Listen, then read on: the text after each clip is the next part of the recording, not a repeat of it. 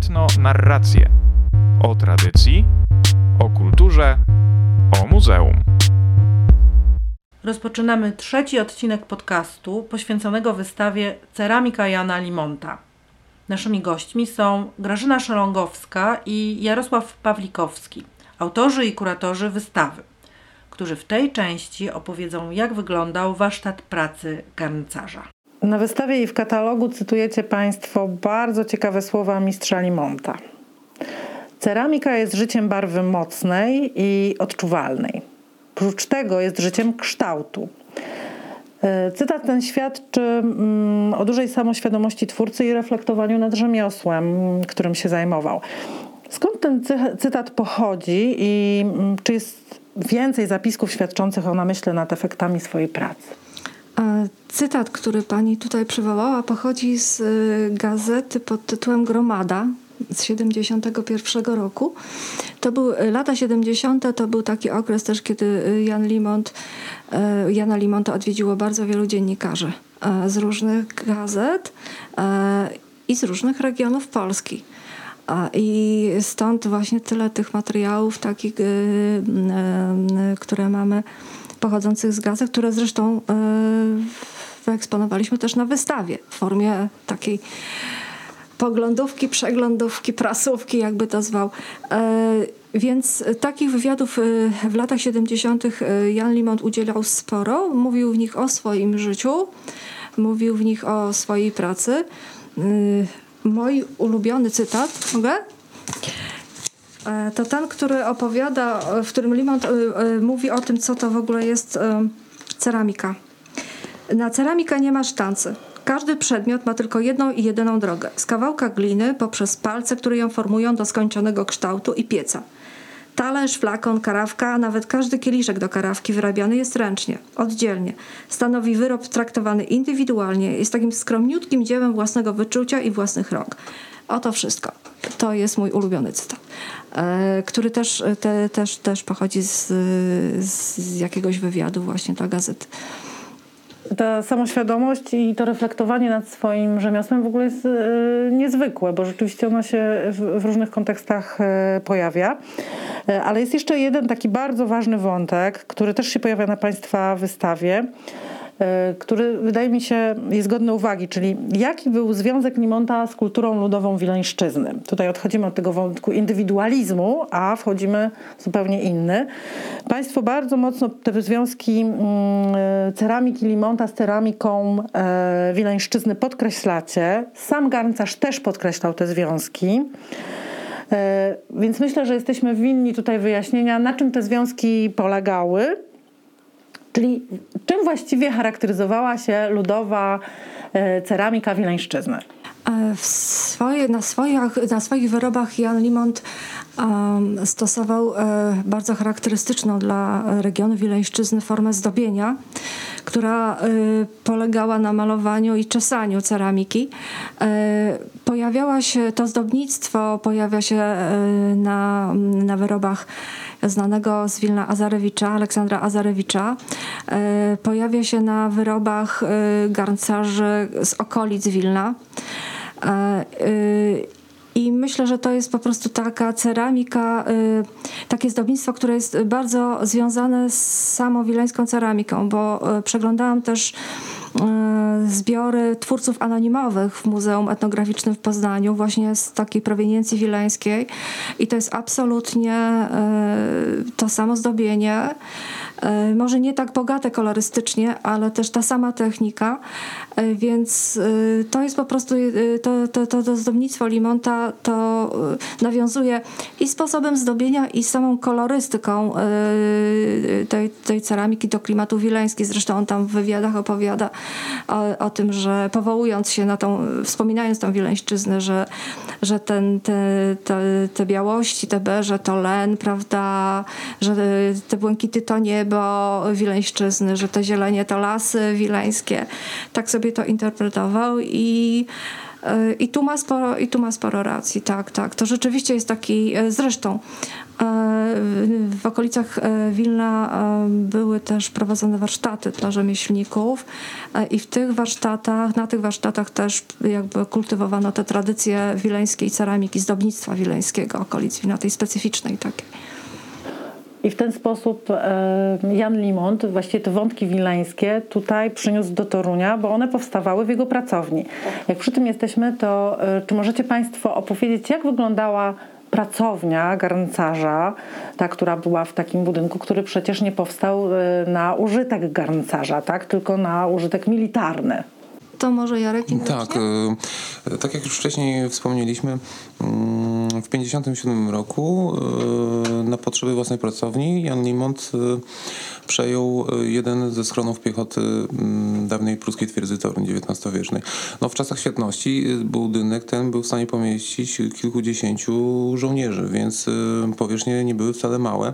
Było to kilka pomieszczeń, teraz w tej chwili nie pamiętam, czy trzy, czy pięć bodajże, ale w zasadzie mm, mógł y, dysponować y, bardzo dużą powierzchnią. Y, poza tym także w sąsiedztwie fortu mógł składować glinę, którą później wyrabiał już na potrzeby, na potrzeby samej pracy. W 1973 roku wojsko z różnych powodów wymówiło mu tą dzierżawę i był zmuszony przenieść się do budynku usytuowanego na ulicy Słowiczej na Wrzosach pierwszych bodajże. Mm, w tej e, pierwszej pracowni, w tej dużej właśnie, e, o której mówi Jarek w tym budynku, e, garncarz sam ją w ogóle urządzał, tak? No, wiadomo, że każda pracownia dla rzemieślnika jest miejscem pracy, musi sobie ułożyć ją tak, żeby ta praca przebiegała po prostu w jakimś rytmie. Więc była tutaj, była tutaj sama pracownia, w której garncarz toczył naczynia była suszarnia na wytoczone naczynia, które obsychały już po malowaniu przed, przed glazurowaniem. Był e, piec, w którym, e, który zresztą e, Jan Limont sam zaprojektował, sam sobie zrobił, sam sobie wybudował. I był oczywiście magazyn już na, na gotową ceramikę. No i też w pomieszczeniu trzymał glinę, którą już przerobił i y, była gotowa, tak, żeby już zacząć na niej pracować. Ja jeszcze, jeśli mogę dodać coś, to e, muszę powiedzieć, że przystosowanie tego schronu piechoty było też swego rodzaju gigantyczną pracą ze strony Jana Limonta, ponieważ ten budynek, który jak sama zauważyłaś, był przystosowany zupełnie do innych celów, musiał przystosować na potrzeby własne do pracowni garncarskiej. Na takiej wycieczce poglądowej z panią Wiesławą Limont byliśmy, mm, byliśmy w bezpośredniej bliskości tego fortu i ona pokazywała mi nawet e, wykute samodzielnie przez Jana Limonta mm, otwory wentylacyjne w suficie tego fortu i też y, otwór kominowy, który sam własnoręcznie też wykuł specjalnie na potrzeby pieca, który tam w środku się znajdował, garncarskiego. Ja się na przykład zastanawiałam nad wątkami związanymi ze światłem, bo przecież garncarz też potrzebuje jednak e, światła do swojej pracy. Co prawda ma wyczucie w rękach niesamowite. E, czy tutaj też ten wątek się pojawił? Czy... Znaczy to był schron piechoty, więc tam jeśli chodzi o okna, o drzwi, one były dosyć... E, Wystarczające, tak? tak? A tam było też okablowanie, nie? Na zdjęciach widać też okablowanie, czyli coś Tak, i o, o, oświetlenie było, było w miarę w miarę jak na taki na te, te, tego typu obiekt. A jak wyglądały poszczególne etapy pracy garncarza? Bo tutaj Państwo już wspominaliście o tym, że musiała się pojawić glina, która była składowana w, w pobliżu samego budynku. No i od tego właściwie się zaczyna, tak? E, tak. E, Limont kupował glinę, nie pozyskiwał jej sam, e, na przykład gdzieś tam w okolicach Torunia, tylko kupował glinę e, z okolic Kartus. E, to była jego ulubiona To była jego ulubiona glina i coś jest na rzeczy, ponieważ, e, ponieważ ta kartuska, tą kartuską glinę stosowali też garncarze z Kaszub. E, I ona ma bardzo, znaczy ma taką samą barwę, tak, jak mamy u Meissnera na przykład, nie? E, w wyrobach. Więc najpierw kupował tę glinę, z tym, że to była glina surowa.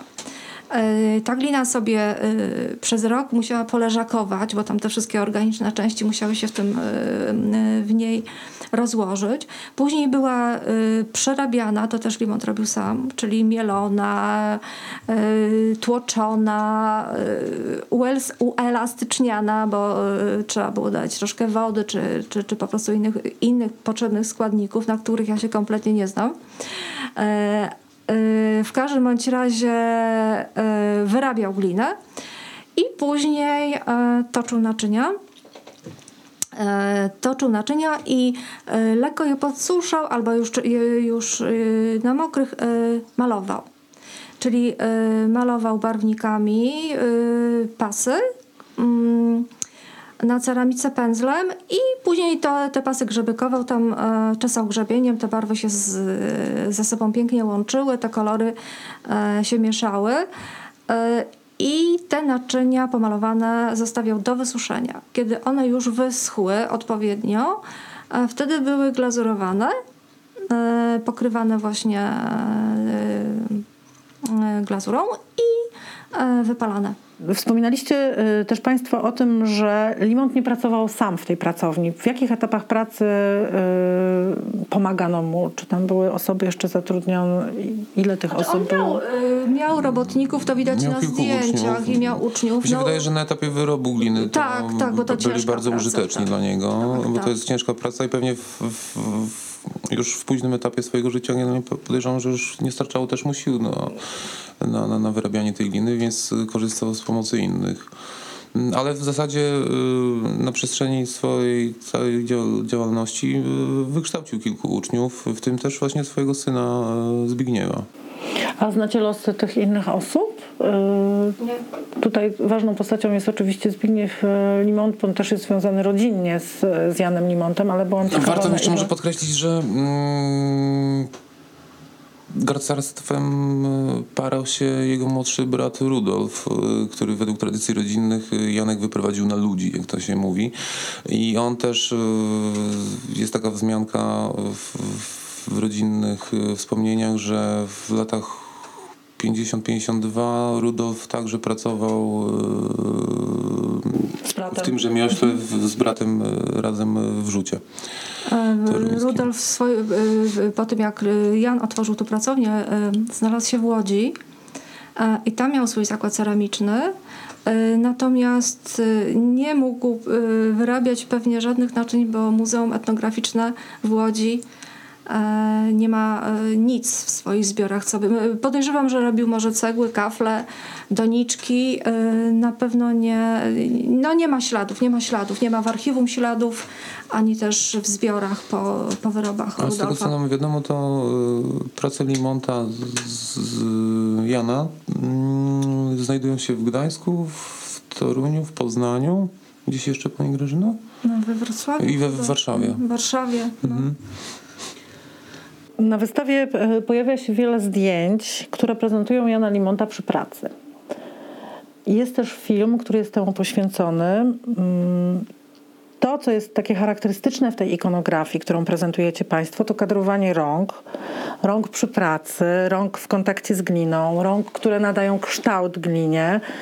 E, bardzo mocno e, pojawia się tutaj taki wątek, że mm, ceramika jest efektem pracy rąk pani, pani Grażyna wspominała o tym, że te zdjęcia też robili mm, ważni fotograficy toruńscy.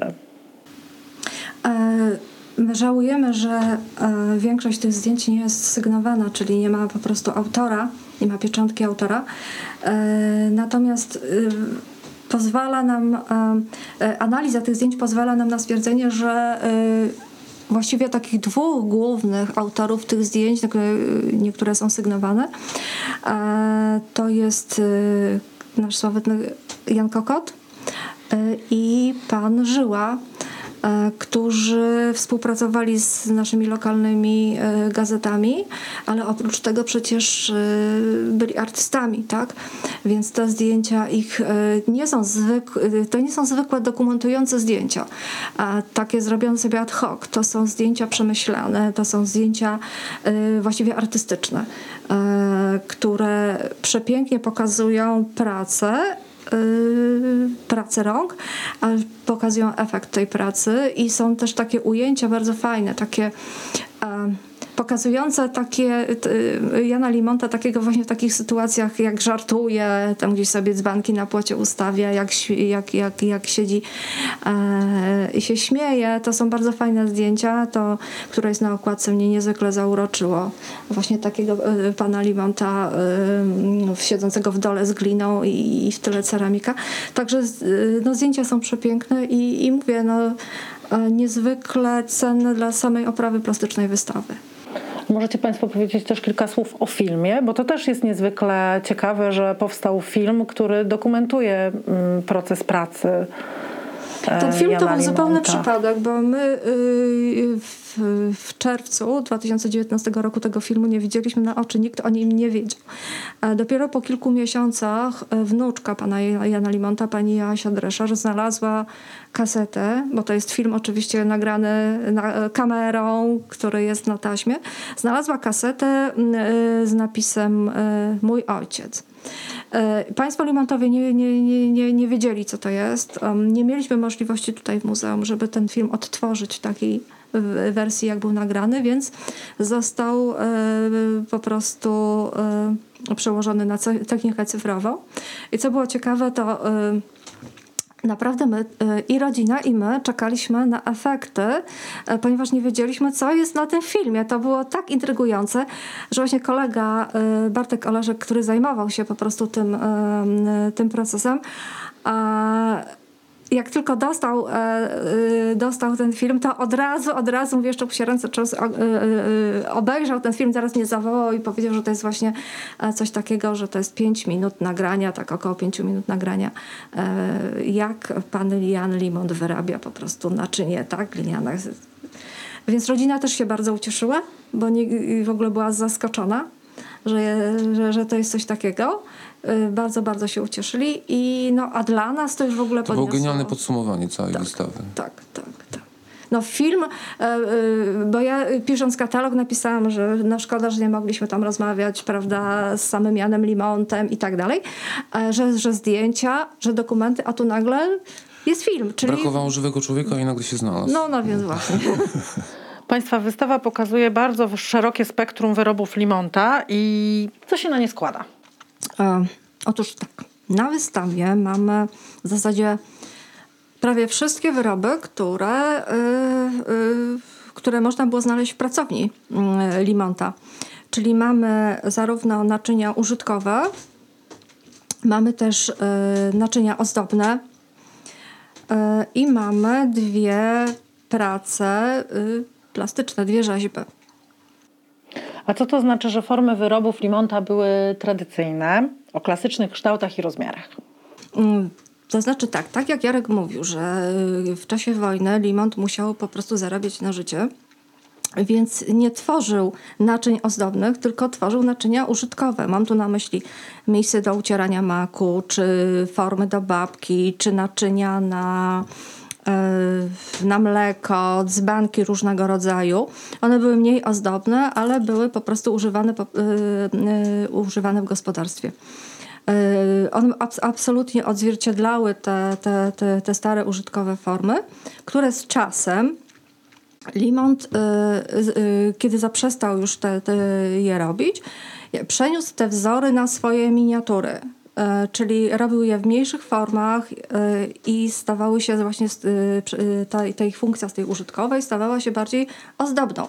One miały przepiękne, klasyczne kształty, takie, które większość garncarzy wyrabiała, co zresztą zrobił też na konkurs, tak? czy na przykład dwojaki, czy jakieś tam misy, ale już dla odbiorców tutaj toruńskich one były tylko i wyłącznie po prostu ozdobnym, naczyniami ozdobnymi, wieszanymi misy, które wieszano na ścianach, dzbanki, czy dzbanuszki, czy wielkie dzbany, czy popielniczki, czy maselniczki, czy różnego rodzaju karawki. To już było po prostu takie nawet nie traktowane właśnie jako coś użytkowego, tylko bardziej y, ozdobnego.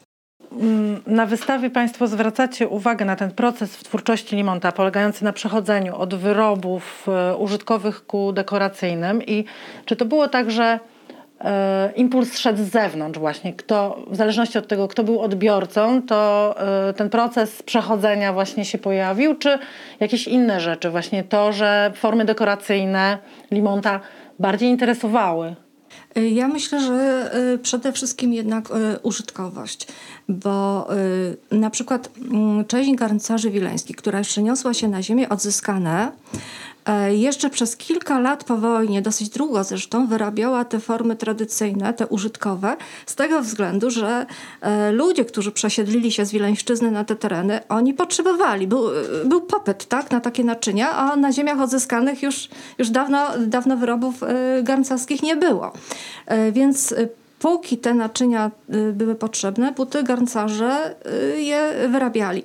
E, natomiast to widać też na, na ziemiach odzyskanych, że podlipsy w pewnym momencie, tacy garncarze też z Wileńszczyzny, przeszli na formy e, właśnie ozdobne, na naczynia ozdobne, ponieważ już e, musieli jakby zmienić, zmienić swój rynek. I to samo przecież było też i u Limonta, bo po co komu tak już gliniane formy do bab czy makutry, kiedy można było w sklepie kupić już kamionkowe, po co jakieś takie właśnie naczynia na, na, na mleko, e, kiedy już było szkło, były kanki i tak dalej. Więc a poza tym, no to tutaj trzeba pamiętać, że tutaj byli głównie odbiorcy miejscy, więc zależało Limontowi, myśląc o tym oczywiście, żeby mieć jak największy zbyt na tym, żeby jak najwięcej sprzedać tych swoich wyrobów też, no jednak na, na tym, żeby ukierunkować się na rynek, tak? Czyli wchodzą popielniczki, czy właśnie te maselniczki, czy nawet te... Komplety do wina. Komplety do wina. Do likieru. Do likieru, tak, tak. Mi się wydaje jeszcze, że te wzory wileńskie były podtrzymywane z pewną premedytacją, ponieważ zważywszy na fakt, że w Toruniu i okolicach znalazło się po wojnie wielu przesiedleńców z terenów Wileńszczyzny, to sami oni e, nabywali u Limonta e, jego wyroby w formie artefaktów, które przypominały im dawną minioną przeszłość e, i miejsce, z którego się wywodzili. Mm, już utracono i najpewniej utracono na zawsze. Jak mówimy o tym kontekście, to ja jeszcze bym chciała zapytać, co oznacza y, takie określenie galanteria ceramiczna, ponieważ używacie Państwo takiego sformułowania w kontekście wyrobów y, Limonta. E, galanteria ceramiczna to jest takie określenie e, stworzone właściwie przez samych garncarzy. E, na Wileńszczyźnie też się mówiło na to cacka. To są po prostu bardzo niewielkie formy ceramiczne, dzbanduszki, małe bunieczki, miniaturki osiągające e, na przykład 4 czy mniej centymetrów, które po prostu można było e, kupić, postawić jako, jako, jako ozdobę. To, to tak popularnie właśnie określano malutkie naczynka, właśnie takie ozdóbki ceramiczne, galanterią ceramiczną. Czyli e, te wyroby były najmniejszymi, a jakie były największe, jakie, jakie tutaj były gabaryty i jak e, Limont sobie radził z wypalaniem tego w piecu? E, to jest tak, Limont robił właśnie tą, te, te, te miniatureczki 4 cm, ale robił też potężne dzbany. No, potężne, bo to jest 80 cm. Mamy dzbany, które mają po 80 cm czy 50, to są spore formy. No niestety wiadomo rzeczą jest, że piec ma, e, garncarski ma swoją pojemność i jeżeli wypalał e, mniejsze formy, to, to ten wypał dawał mu więcej e, wyrobów. Natomiast te duże formy raz, że trzeba je było składać, bo tak nie każdy garncarz też wytoczy częściej, robi się z dwóch części takie duże naczynia.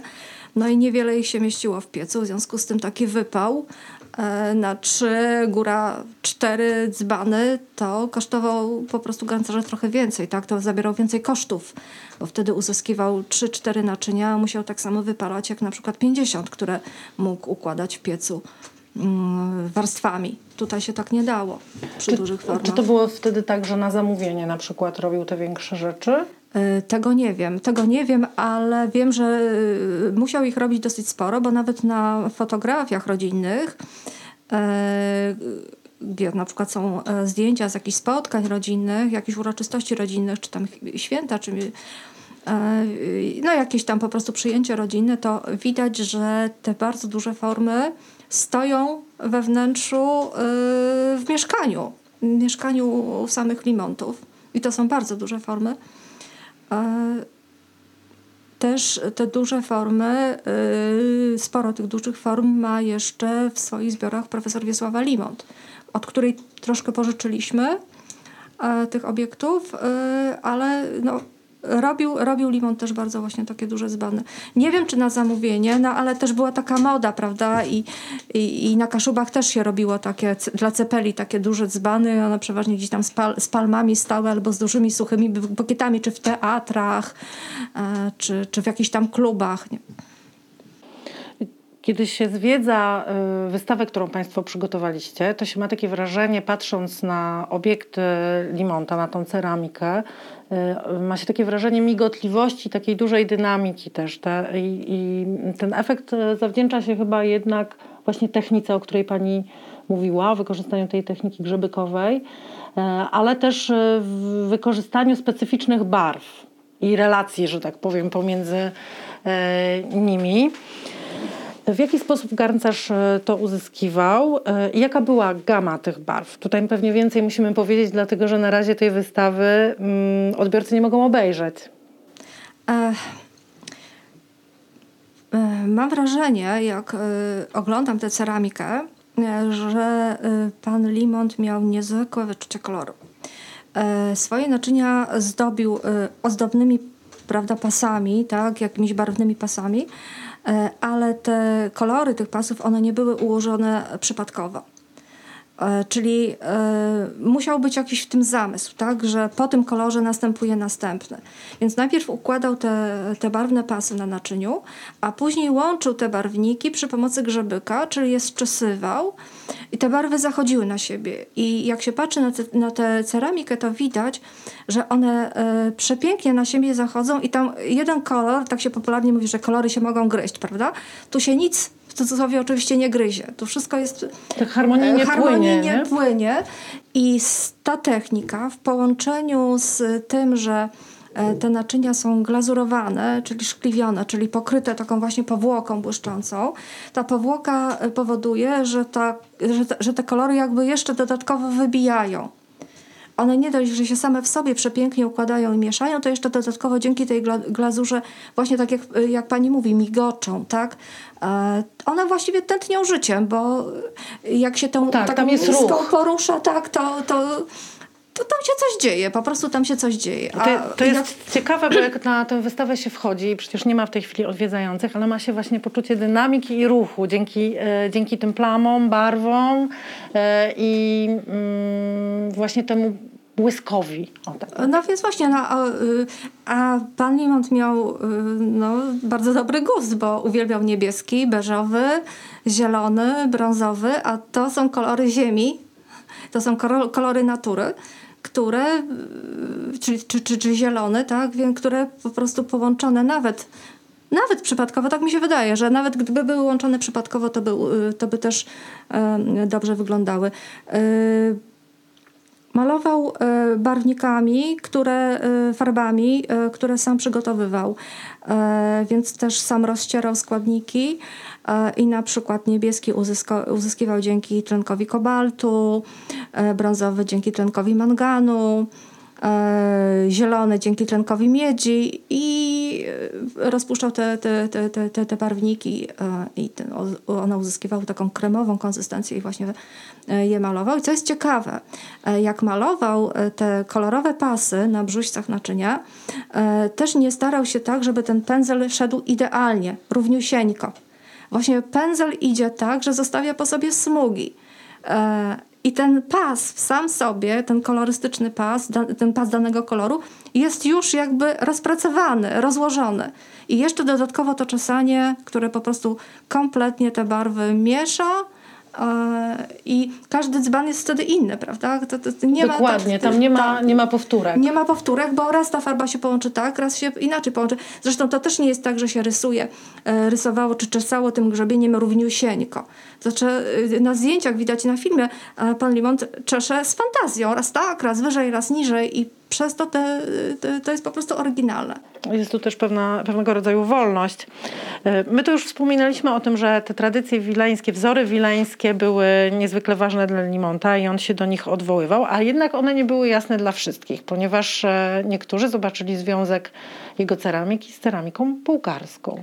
E, tak, to była taka historia, e, że pan Jan Limont ubiegał się o tytuł mistrza, tak, e, i przedstawił swoją ceramikę, swoje wyroby, łącznie z tymi wileńskimi e, komisji, która przyznawała takie tytuły.